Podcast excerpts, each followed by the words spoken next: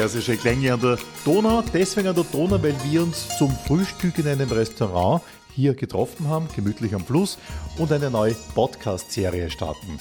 Das Thema dieser Serie, das heißt Urlaub im Iran, eine Serie, die hier beginnt und irgendwo zwischen Isfahan und Teheran ins Finale gehen wird.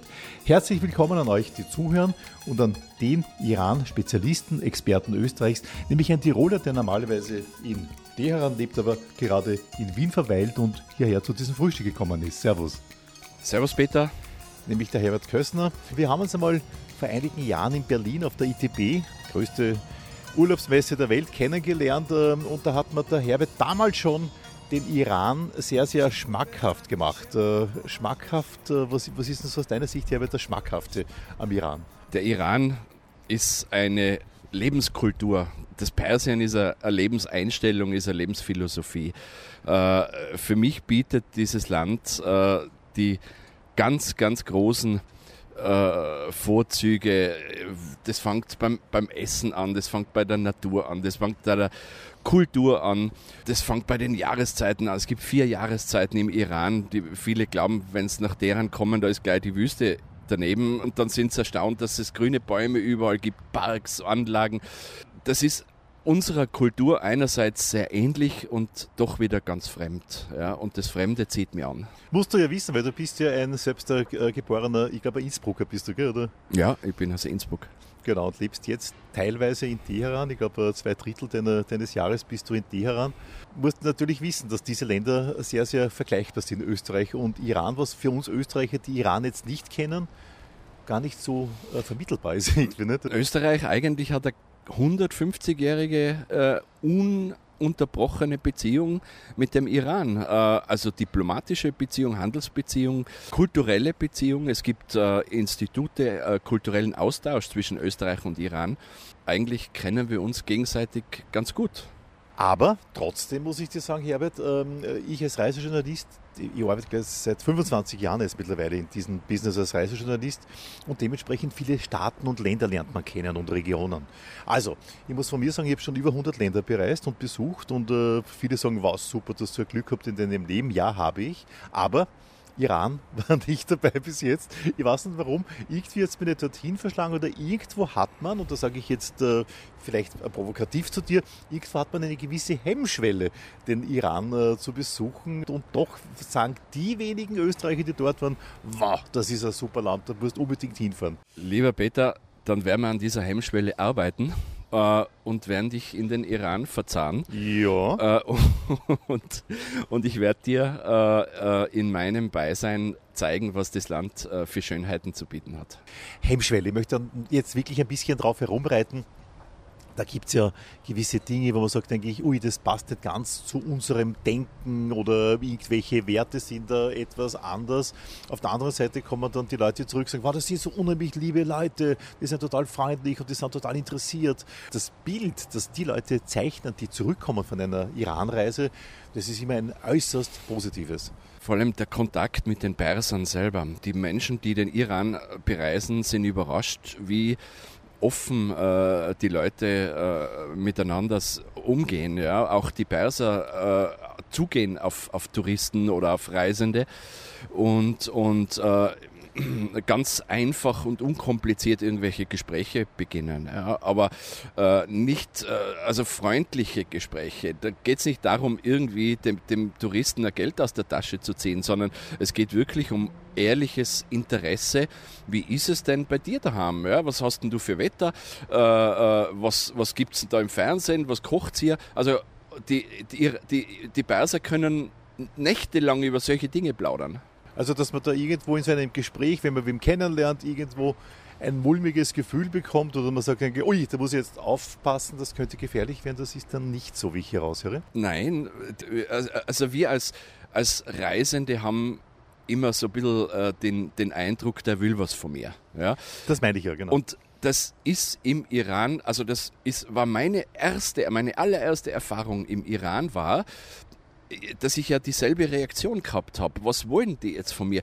Und ähm, der Iraner ist aus seiner Natur heraus höflich und gastfreundlich. Ich würde mal sagen, das ist in seinen Genen, das gebietet ihm die Religion und das ist er einfach gern. Ja? Und da geht es nicht darum, als allererstes äh, irgendein ein Geschäft zu machen, sondern den Menschen kennenzulernen. Und, und das passiert dann im Iran eigentlich täglich auf einer Reise. Menschen kennenlernen, die Kultur kennenlernen, jetzt für uns als Besucher, Besucherinnen, dann auch dementsprechend Landschaften kennenlernen, wunderbare Städte kennenlernen. Ich glaube eigentlich, äh, die ja, Vielfalt, der Reichtum ist ein riesen, riesengroßer im Iran. Und das ist etwas, denke ich, was viele, die halt gerne auf äh, interessante Urlaube machen, eigentlich sagen, ja, sollte ich wirklich mir mal anschauen. Ich glaube eigentlich, äh, da gibt es schon einige Argumente, die für den Iran sprechen. Ne? Es gibt im Iran Orte, wo du niederkniest, einfach auf, aus dieser, aus der, vor dieser Pracht, die, die dieses Land zu bieten hat. Ja. Ich denke, da Isfahan ist zum Beispiel eine Stadt, die muss man im Leben einmal besucht haben. Ja. Diese Stadt bietet einen riesengroßen Reichtum an, an alter äh, Kultur, aber modern gelebt. Ja, man spürt in jeder Gasse in Isfahan, bam, da war ja hat es den Medikus gegeben, da hat es damals, wo, wo wir im, im, im, im Mittelalter gelebt haben, äh, haben, haben die dort Ärzte, Astrologen gehabt. Also das war eine unglaublich reiche Kultur und das sieht man. Hinter jeder Gassen, hinter jeden Ecken, in jede Moschee, wo man da reingeht, sieht man eine bombastische äh, äh, äh Kultur. Weil du gerade Moschee sagst, ich möchte das Thema auf jeden Fall ansprechen. Wie weit ist denn die religiöse Auslegung der Iraner? Ist es so, dass da alles nur auf Religion fixiert ist? Oder? Nein, also äh, es gibt im Iran religiöse Menschen und nicht religiöse Menschen, okay. so wie es das bei uns auch gibt und, und überall anderswo auf der Welt auch. Ja.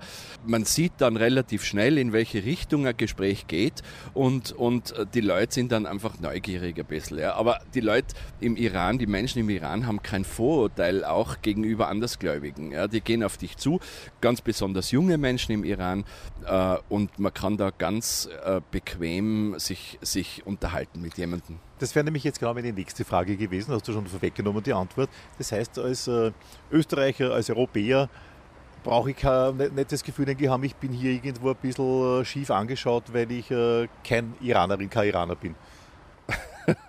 ja, äh, der Iran hat sich gewandelt in den letzten zehn Jahren. Ja, ich, Also ich lebe seit, seit, ich glaube, es sind schon über zehn Jahre jetzt im Iran und das Land war anders, als ich dort angekommen bin, als, als es jemand erlebt, der heute dorthin auf Urlaub fährt.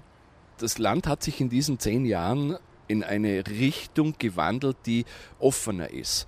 Man sieht da nicht an jeder Straßenecke Polizei. Äh, man, man trifft äh, junge Menschen, äh, die lachend, handhaltend durch, durch die Stadt gehen. Man sieht Menschen, die fröhlich sind. Ja, also, also diese, diese dunklen Szenarien, die wir da oft in den Bildern sehen mit verhangenen Gesichtern, das ist. Auch teilweise selbst zeichnen, diese Szenarien nicht. Natürlich, ja. Das ist keine Lüge, aber es, es entspricht nur einem kleinen Teil dieser Wahrheit. Das macht vielleicht 10% aus von dem, was das ganze Land so bietet. Also es fällt nicht ins Gewicht in dem Sinn, kann man sagen, als Urlauber. Man, ne? man wird diese äh, Menschen, die sich wirklich jetzt äh, äh, religiös äh, absondern und eine andere Richtung gehen, in einer Urlaubsreise gar nicht einmal treffen. Wie geht's denn dir? Du lebst ja, äh, wie erwähnt, schon seit über zehn Jahren in Teheran. Wirst du angenommen von den, von den Einheimischen? Mag man dich?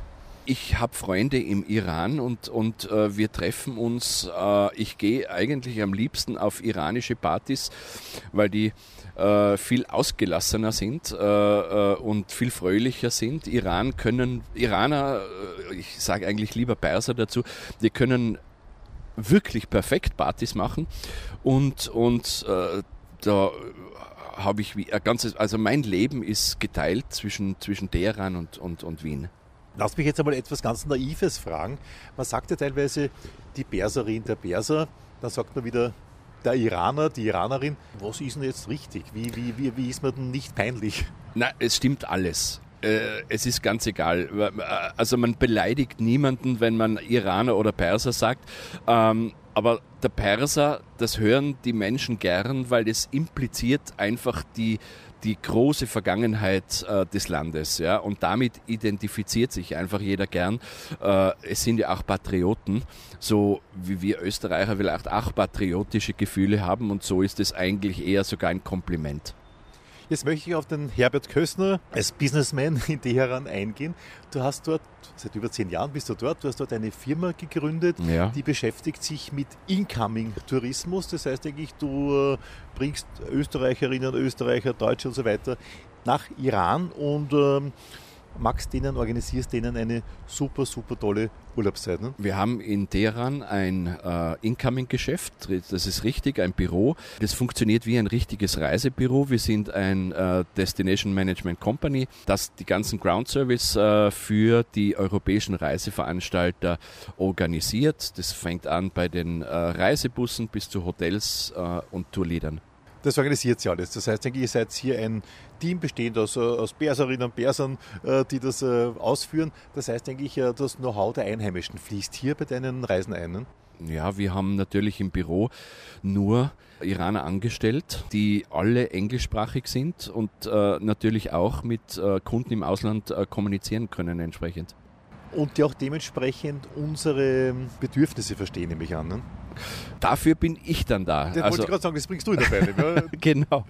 Damit, äh, damit die auch wissen, was ein Europäer so wirklich will äh, oder was er vielleicht auch gar nicht will äh, auf seiner Reise. Ja? Äh, und, und das ist, ist eigentlich der große Vorteil, dass wir als zwar als iranisches Reisebüro, aber mit meinem touristischen Know-how, was ein, ein, ein, ein Europäer, ein Österreicher in dem Fall gern erleben möchte.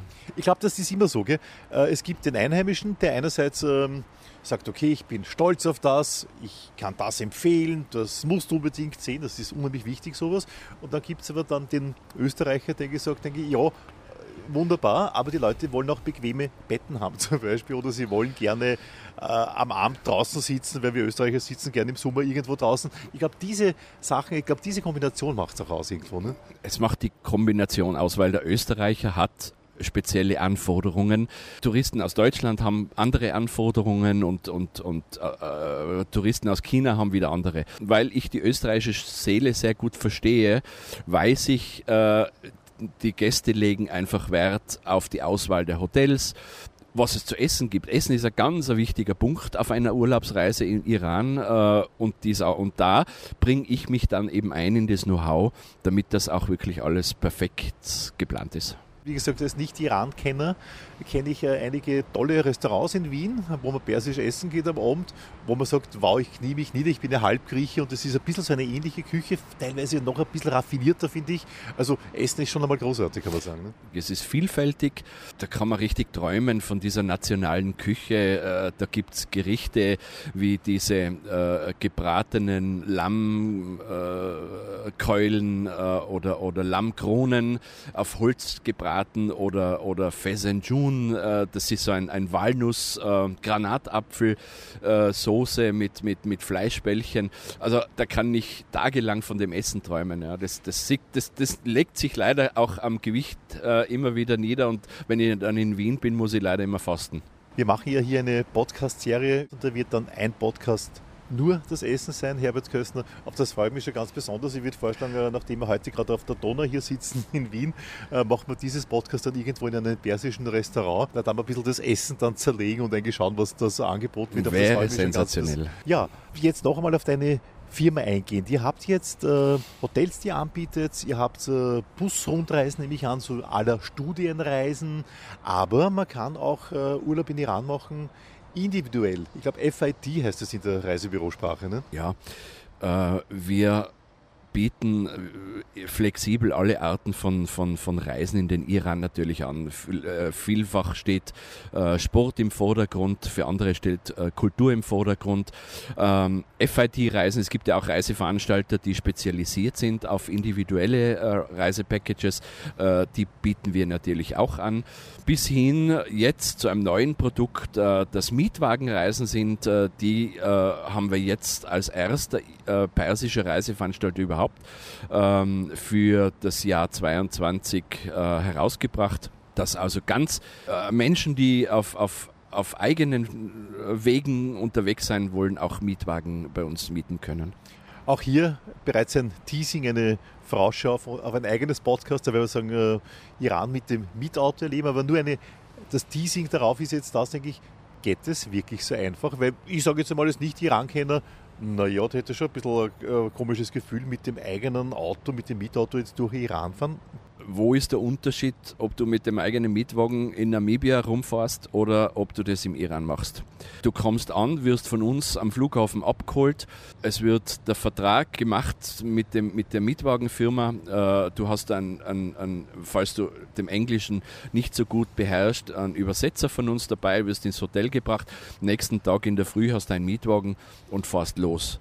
Natürlich äh, wird die Route und die Hotels und die Sachen vorher äh, mit dir, mit dem Kunden gemeinsam durchgeplant. Also ins Blaue fahren geht jetzt nicht, aber, aber äh, auf eigenen äh, Wegen unterwegs zu sein, ist im Iran auch sehr gut möglich. Ich kann mich erinnern, ich war irgendwann einmal vor Jahren in Kuba. Da hat es immer geheißen, nehmt euch doch einen Oldtimer mit einem Chauffeur. Und ich war damals mit einem Kollegen, der war damals der Reisechef vom Kurier unterwegs. Und der hat gesagt, was, was, nehmen wir uns ein eigenes Mietauto. Und ich habe zu dem auch gesagt, denke e, echt ein eigenes Mietauto in Kuba, wie, wie geht das? Das war 2002, 2003 herum, in dieser Zeit. Und er sagt, ja, das machen wir. Und wir haben uns das genommen dann und wir waren zehn Tage unterwegs und haben eine super tolle Zeit gehabt. Kein einziges Problem, keine einzige Polizeikontrolle. Und ich habe nachher gesagt, ich würde Kuba nur mehr mit dem eigenen Mietauto bereisen und habe damals auch gesehen, dass das total einfach geht, dass man zwar gewisse Vorteile hat oder oft so ein bisschen negative Paranoia-Anfälle, irgendwie so nach dem Motto, oh Gott, was kann man da alles passieren? Im Grunde genommen war es sehr harmlos. Kann man das so vergleichen auch wahrscheinlich? Ne? Du kannst es durchaus so vergleichen. Äh ich bin ja selber äh, von Beginn an im, in, im Iran mit meinem, Auge, mit meinem eigenen Auto unterwegs. Und ich, ich, kann dir sagen, in diesen zehn Jahren, ich hatte noch nie irgendein einziges Problem mit einem, mit einem Polizisten, der mich aufgehalten hat. Im Gegenteil, wenn der sieht, dass da sitzen Touristen drin, dann schaut er sich die Papiere an und wünscht er eine schöne Reise. Äh, und da wird nichts weiter passieren. Man wird vom ersten Tag an überrascht sein, äh, wie problemlos das geht der Verkehr ist was anderes, den muss man ja, sich gewöhnen. Absolut, natürlich, klar. Ist eine andere Fahrweise, nehme ich an, als in Österreich aber das ist im Süden ja immer anders. Ich brauche nur nach Athen schauen zum Beispiel, weil ich Halbgrieche bin, wie es dort zugeht. Aber irgendwie, auch das habe ich gelernt, wenn ich dann zwei, drei Tage in Griechenland unterwegs bin, dann passt man sich auch an, hupt ein bisschen mehr und äh, ist ein bisschen aggressiver und großzügiger dabei. Ich glaube, das ist dann eher so diese südländische Art des Autofahrens. Ja, aber zum Mietauto kommen wir dann in einem eigenen Podcast, auf den ich mich schon sehr, sehr freue. Das wird sicherlich eine sehr spannende Geschichte. Wie erlebe ich das richtig? Äh, Iran, was ist aus deiner Sicht wir, äh, eine Art des Urlaubs möglich? Also du hast jetzt angesprochen, Sportreisen oder Kulturreisen. Ich nehme jetzt mal an, Kulturreisen stehen ganz im Vordergrund. Ne? Iran ist natürlich bekannt äh, für seine Studienreisen. Äh, Kultur ist das große Thema, weil der Iran hat eine tausendjährige alte Kultur und äh, die ist einfach umfassend. Man kommt da aus einer 14-tägigen, dreiwöchigen Reise einfach aus dem Staunen tagtäglich nicht heraus. Aber es gibt auch im Iran Meer, es gibt Berge, sehr hohe Berge, es gibt Wüste, es gibt Steppen. Es ist also jede Art von Aktivurlaub äh, äh möglich, die auch jetzt in den Jahren zugenommen hat. Es gibt sehr viele Aktivreiseveranstalter, die auf uns zukommen. Äh, macht unser Package. Äh, was kann man im Iran alles machen? Gilt natürlich auch für Reisebüros dieses Thema. Deine Einschätzung, Herbert Köstner, Reisebüros, wie weit ist eigentlich Iran oder Urlaub im Iran erklärbar, vermittelbar und letztlich auch äh, verkaufbar?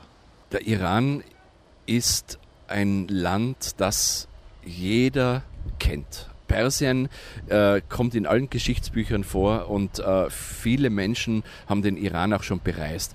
Der Iran äh, boomt im Tourismus seit zehn Jahren und das kommt äh, daher, dass man, dass man die Touristen herzlich willkommen heißt. Im Tourismusbereich äh, kennt den Iran jeder. Also es ist eigentlich in fast allen Katalogen der großen Reiseveranstalter als Bestandteil, als im Portfolio beinhaltet. Vermittelbar das ist dann äh, die Aufgabe des Reisebüros, dem Kunden äh, das entsprechend mit gutem Background-Wissen zu vermitteln. Na, vor allem, man kann das Land, wie du sagst, mit gutem Gewissen verkaufen. Und man kann eigentlich, wenn man das Land auch äh, als Reisebüro selber kennengelernt hat, wahrscheinlich auch mit großem Herzen verkaufen. Ne? Das auf jeden Fall. Äh, für das mache ich meine regelmäßigen Österreich-Runden, um den Reisebüros auch den notwendigen Background äh, zu geben, damit sie einfach eine Basis zum Verkaufen zu haben, damit sie von mir aktuelle Infos über den Iran bekommen, was sich gerade abspielt, wie es ist und dass sie dem Kunden, dem interessierten Reisegast dann auch entsprechend diese weitergeben können. Das ist eigentlich ein Riesenservice, den du anbietest. So nach dem Motto, denke ich, es gibt einen Mann im Iran, der da heißt Herbert Köstner und den kann man jederzeit kontaktieren, wenn man eine spezielle Frage haben sollte, wenn man sagt, denke ich, du, ich bin mir da ein bisschen unsicher, ist es dort eh so, wie man drüber spricht oder das heißt, denke ich, man könnte dich jederzeit anrufen und ich jederzeit anrufen und ich tue das ja auch gern. Ich bin ja das auch meiner Branche schuldig. Ja. Äh, wir, wir, ich ich versuche ja nicht den Iran jetzt noch schöner zu reden, als er ist, weil er, er ist ja super in meinen Augen. ja, aber tun, aber ne? es gibt ja auch Seiten, die eben Bedenken erzeugen, äh, gerade aus den täglichen News. Und, und, diese, und diese zu zerstreuen, äh, bin ich eben der, den man dazu befragen kann. Ja? Also aus erster Hand äh, und man kann mich jederzeit anrufen. Das bin ich nicht nur dem Tourismus, sondern auch diesem Land schuldig, weil, weil ich glaube, äh, dass es einfach mehr bietet, als man im Moment noch darüber weiß. Es gibt Länder, die haben so ein bisschen Suchtgefahr dazugehört. Thailand, Unix habe ich das selber recherchiert, auch in einer Podcast-Serie. Griechenland, ist mir auch aufgefallen. Da fährt man einmal hin und sagt, wow, das ist aber super schön, da muss ich noch einmal bei Griechenland zum Beispiel. Da gibt es so viele Inseln, jetzt kenne ich Korfu, ich muss das nächste Jahr Mykonos kennenlernen und so weiter. Äh, auch Thailand, viele, die sagen, okay, ich möchte mal den Norden kennenlernen, muss ein zweites Mal, ein drittes Mal hinfahren. Gibt es auch bei Iran-Urlaubern so diese Wiederholungstäter? Ja, gibt es sehr viele sogar. Also wir haben Reise, wir arbeiten mit Reiseveranstaltern, die äh, Kunden bereits das dritte, vierte, fünfte Mal äh, auf unterschiedlichen Reisen durch den Iran buchen und äh, die immer noch ganz begeistert sind von dem Land. Und es bildet ja eine unzählige, eine Unzahl von, von, von äh, Möglichkeiten an das Land zu bereisen. Also mit, mit einer dreiwöchigen Reise hat man viel gesehen, aber halt bei weitem noch nicht alles. Wie lange ist die richtige Dauer für einen Iran-Urlaub? Natürlich könnte man sagen sechs Wochen wahrscheinlich, aber nehmen wir es einmal ganz, ganz konventionell her. Zehn Jahre? also dein Urlaub zum Beispiel, meinst du? Oder? Schön wäre es, ja. Ich bin eigentlich auch mal als Urlauber hingefahren. Ja. Inzwischen ist es halt mein Beruf geworden. Naja, also eine kulturelle Reise, so Teheran, äh, klassisch äh, Yazd, äh, Isfahan, Shiraz, ist in zehn Tagen bis, bis 14 Tagen äh, gut zu machen. Ja, hat man auch sehr viel gesehen. Äh, allerdings bleibt es halt ein bisschen an der Oberfläche. Viel Zeit für, für andere Begegnungen hat man da nicht. Mit drei Wochen äh, kann man schon ein bisschen tiefer in das Land eintauchen. Da sieht man mehr. Und, und äh, natürlich nach oben haben wir äh, kein Limit. Aber alles zwischen zehn Tagen und drei Wochen, würde ich sagen, ist für den Urlauber eine gute Zeit. Also das sollte man auf jeden Fall einkalkulieren. Sind solche Urlaube auch dementsprechend äh, erholsam. Ich habe nämlich gestern ähm, eine Pressekonferenz besucht. Äh, da gibt es eine neue Initiative in Österreich, die heißt Auszeit. Das heißt, denke ich, Sie äh, empfehlen eine Woche, alle paar Jahre eine Woche Urlaub in Österreich, so nach dem Motto, denke, kümmere dich um deinen Körper, kümmere dich um um dich, dass du dich mal gut erholst. Und da war eben Diskussionsbasis äh, Erholungswert in einen Urlaub. Weil ich gerade auf diesem Thema auch äh, äh gerade bin, schafft eine Iranreise auch Erholungswert oder ist es dann eher eine Sache, wo ich sage, okay, na, das ist Kultur, da muss ich besuchen, besuchen muss aktiv sein? Du kannst deine Reise so anlegen, ähm, wenn du auf Natur äh, äh viel Wert legst, dann kannst du den höchsten Berg äh, im Middle East äh, äh, ersteigen, den Dammerwand, wenn du Lust hast. Äh, du kannst im Süden äh, baden gehen, du kannst Skitouren machen. Also ich bin jetzt dann bald wieder am Weg nach Iran und äh, mache im Alburzgebirge Skitouren. Als Tiroler muss man das ganz einfach Muss man machen, geht gar nicht anders, genau. Und kannst deinen Erholungswert auch so anlegen.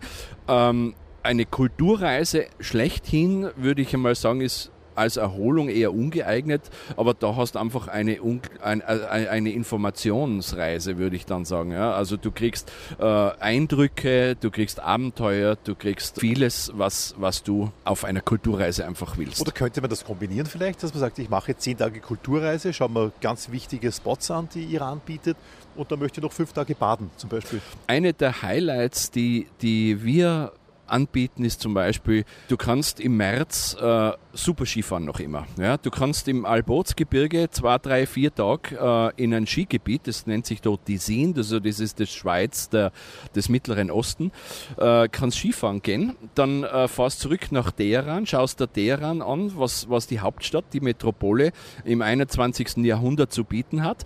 Äh, dann fahrst weiter nach Isfahan, schaust dir dort an, was es dort vor tausenden Jahren zu geben hat und dann in den Flieger ein, fliegst in den Rüden, in den Süden runter und gehst baden. Und das alles im März. Ja, und das ist für mich so ein, ein Highlight, äh, das ganz, kannst ganz gut in zwei Wochen machen und du hast vom Iran einen wahnsinnig tollen Eindruck gekriegt. Das heißt, ich kann all das tun, was ich in Österreich tun kann, bis auf mehr, das in Österreich nicht. Ich kann Skifahren, ich kann Kultur machen und so weiter und kann ja, es ist eine wirklich sehr spannende Reise gestalten und mich erholen auch noch. Also was will ich mehr? Ne? ja, also, also Peter, pack deine Ski ein. ähm, Jahreszeitmäßig, du hast gerade den März angesprochen, was ist denn sonst so deine Empfehlung? Wann sollte man Urlaub im Iran machen? Die schönsten Jahreszeiten äh, für kulturelle Besuche im Iran ist der Frühling und der Herbst. Da sind angenehme, gibt es angenehme Temperaturen, äh, da blüht es in den Gärten, äh, da kann man stundenlang durch persische Gärten äh, schlendern und, und äh, sich diesem Gefühl hingeben, der Frühling dort ist einfach eine Pracht. Aber es gibt natürlich, also den Winter habe ich schon vorher angesprochen. Im Winter äh, gibt's, äh, kannst du entweder Skifahren gehen oder im Süden unten kannst du einen Badeurlaub machen. Äh, und dann gibt es den Sommer. Im Norden oben ist der Sommer am, Kaspi am, am, am, Kaspischen Meer an der Grenze zu Armenien oder Turkmenistan. Gibt es den Golistan Nationalpark. Kannst im Sommer wunderbar wandern gehen. Ja. Also klassische Zeiten sind der Frühling und der Herbst, aber Sommer, Winter bieten ganz tolle Möglichkeiten auch. Da kann man wirklich sehr aktiv sein, wie ich heraushöre im Iran. Du hast zu jeder Jahreszeit äh, immer irgendeinen äh, Hotspot, den du dort äh, äh, anschauen kannst.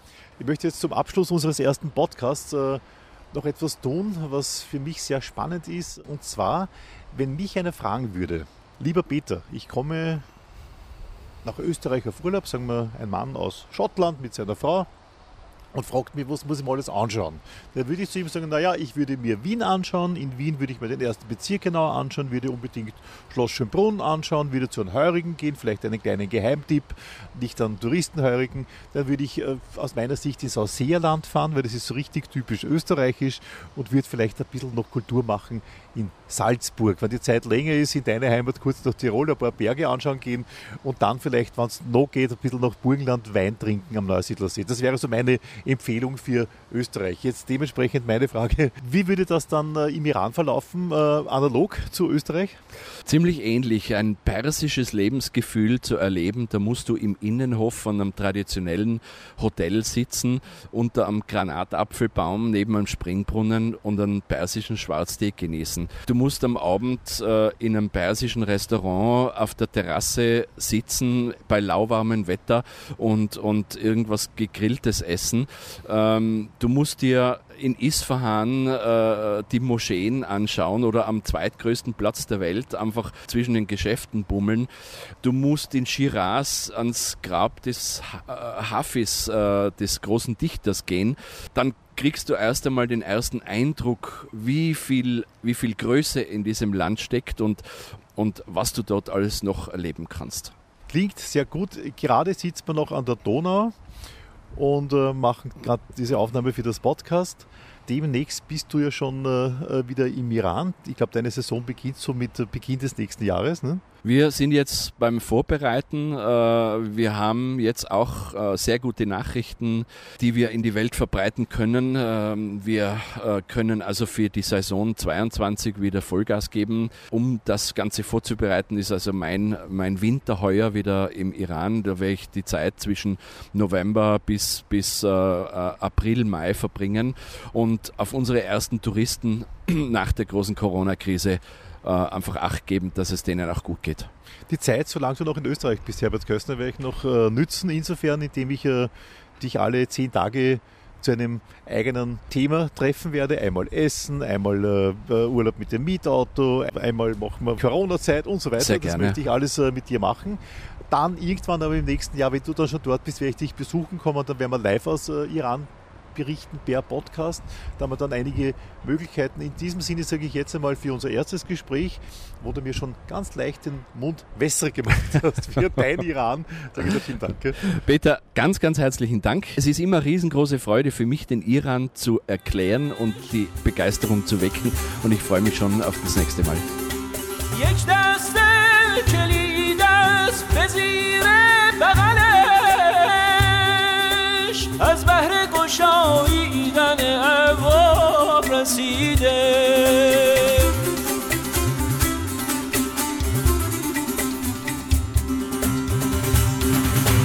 این نیمه شبان کی؟ پیغمبر